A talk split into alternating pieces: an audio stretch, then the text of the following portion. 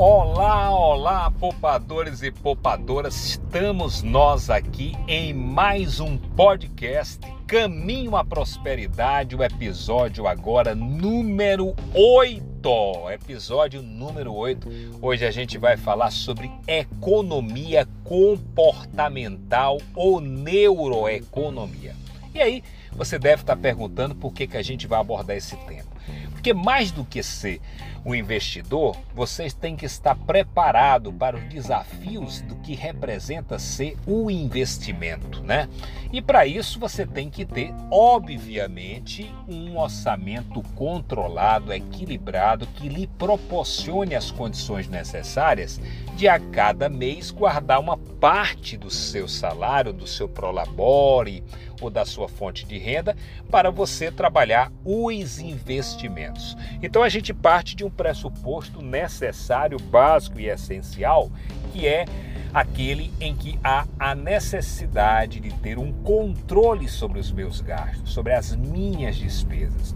E para isso, gente, o um ponto importante é o orçamento doméstico. Já falei para vocês aqui um dos episódios do nosso podcast, né? Ter um orçamento doméstico enxuto, ter uma previsibilidade de despesa, né? E você também saber qual é o seu grau de endividamento e aquele endividamento que o seu salário, que a sua remuneração, que o seu prolabore comportam. Então, se eu tenho um grau de endividamento X, eu não posso gastar X mais Y, porque senão vai chegar o um momento em que você vai se submeter ao nível de endividamento que irá comprometer sobremaneira as suas condições né, as orçamentárias e isso vai dificultar muito, mas muito, muito bastante a sua situação. Então, para isso, é preciso ter a inteligência financeira. E o que é economia comportamental? O que é a neuroeconomia nos mostra? Nos mostra exatamente de que muitas das nossas decisões elas não são racionais, embora pareçam racionais. Há um estudioso, Daniel Kahneman, que foi prêmio Nobel de Economia, que tem um livro fabuloso que eu aconselho vocês a lerem, rápido e devagar, essas duas formas de pensar, onde ele diz que nós temos dois sistemas de funcionamento cerebral. O sistema 1, um, que é aquele imediato, instintivo, que é necessário, como por exemplo você passar a marcha no carro e fazer uma direção defensiva, que não vai ser preciso que você faça análises mais complexas, até porque a sobrevivência lhe impõe que você tome a decisão de imediato. E há, por outro lado, o sistema 2, que é aquele sistema mais bem elaborado, mais equilibrado, que faz com que você, ao tomar uma decisão, ela vem fruto de uma complexidade, de uma análise mais apurada e mais racional. Os dois sistemas funcionam.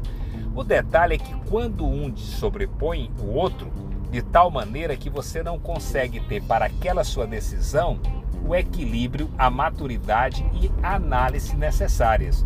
E aí veja bem, você termina usando o instintivo emocional para, por exemplo, decidir sobre investimentos, sobre capacidade de compra, né, de, de, de consumo. E isso nos impõe a entender que a economia comportamental vai muito mais além a nos dizer que muitas das necessidades que nós temos, elas foram criadas pela sociedade, por esse plano materialista, né? por essa vontade de ter um status quo social. Né? Então o sujeito vai lá e não quer comprar aquele carro mais popular, ele quer comprar o carro que vai gerar uma despesa maior, vai gerar maiores investimentos no tocante aos anos e meses que ele vai precisar trabalhar para pagar aquele financiamento. E ele não vai levar em consideração que o outro carro, que tem um preço menor, lhe é mais satisfatório, cabe melhor no seu orçamento. Né? Ele termina se submetendo a essa situação exatamente porque quer de fato estar diante daquele status social andante. Essas são as necessidades criadas por uma sociedade que é profundamente materialista. A economia comportamental vai nos dizer que nós seguimos muito as autoridades. Então o sujeito disse: olha, aquilo é bom, eu vou lá, bom.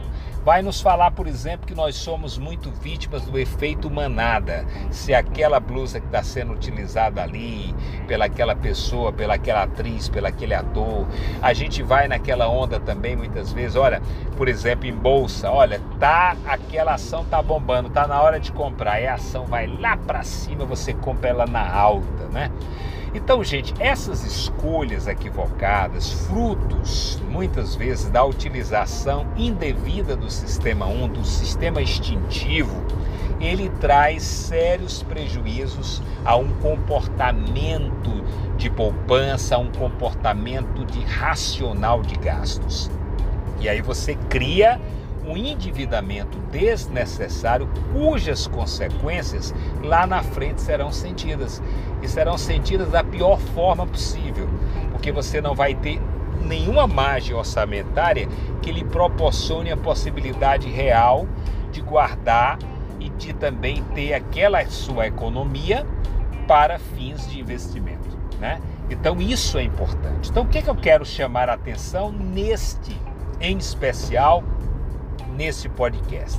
Para você construir uma cultura de investimento, você precisa ter racionalidade nos seus gastos, ter equilíbrio nos seus gastos e não se deixar levar principalmente pelas necessidades que são criadas pelos outros.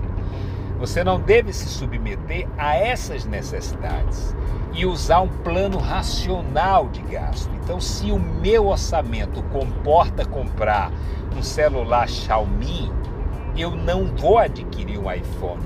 Se o meu orçamento só permite comprar um carro popular, eu não vou comprar um carro mais sofisticado. São essas escolhas intertemporais, são esses descontos hiperbólicos que vão te fazer naturalmente ter uma consciência de consumo. E isso que vai lhe dar a possibilidade de saber que, embora naquele momento você disponha do dinheiro para comprar o celular, mas é muito mais interessante você comprar um celular mais barato e o que sobrar, você comprar uma ação da Apple e investir no seu futuro. Gente, são as escolhas que definem. Façam boas escolhas, usem racionalmente a sua inteligência financeira e tudo mais virá por acréscimo. Até o próximo podcast aqui no Clube dos Poupadores.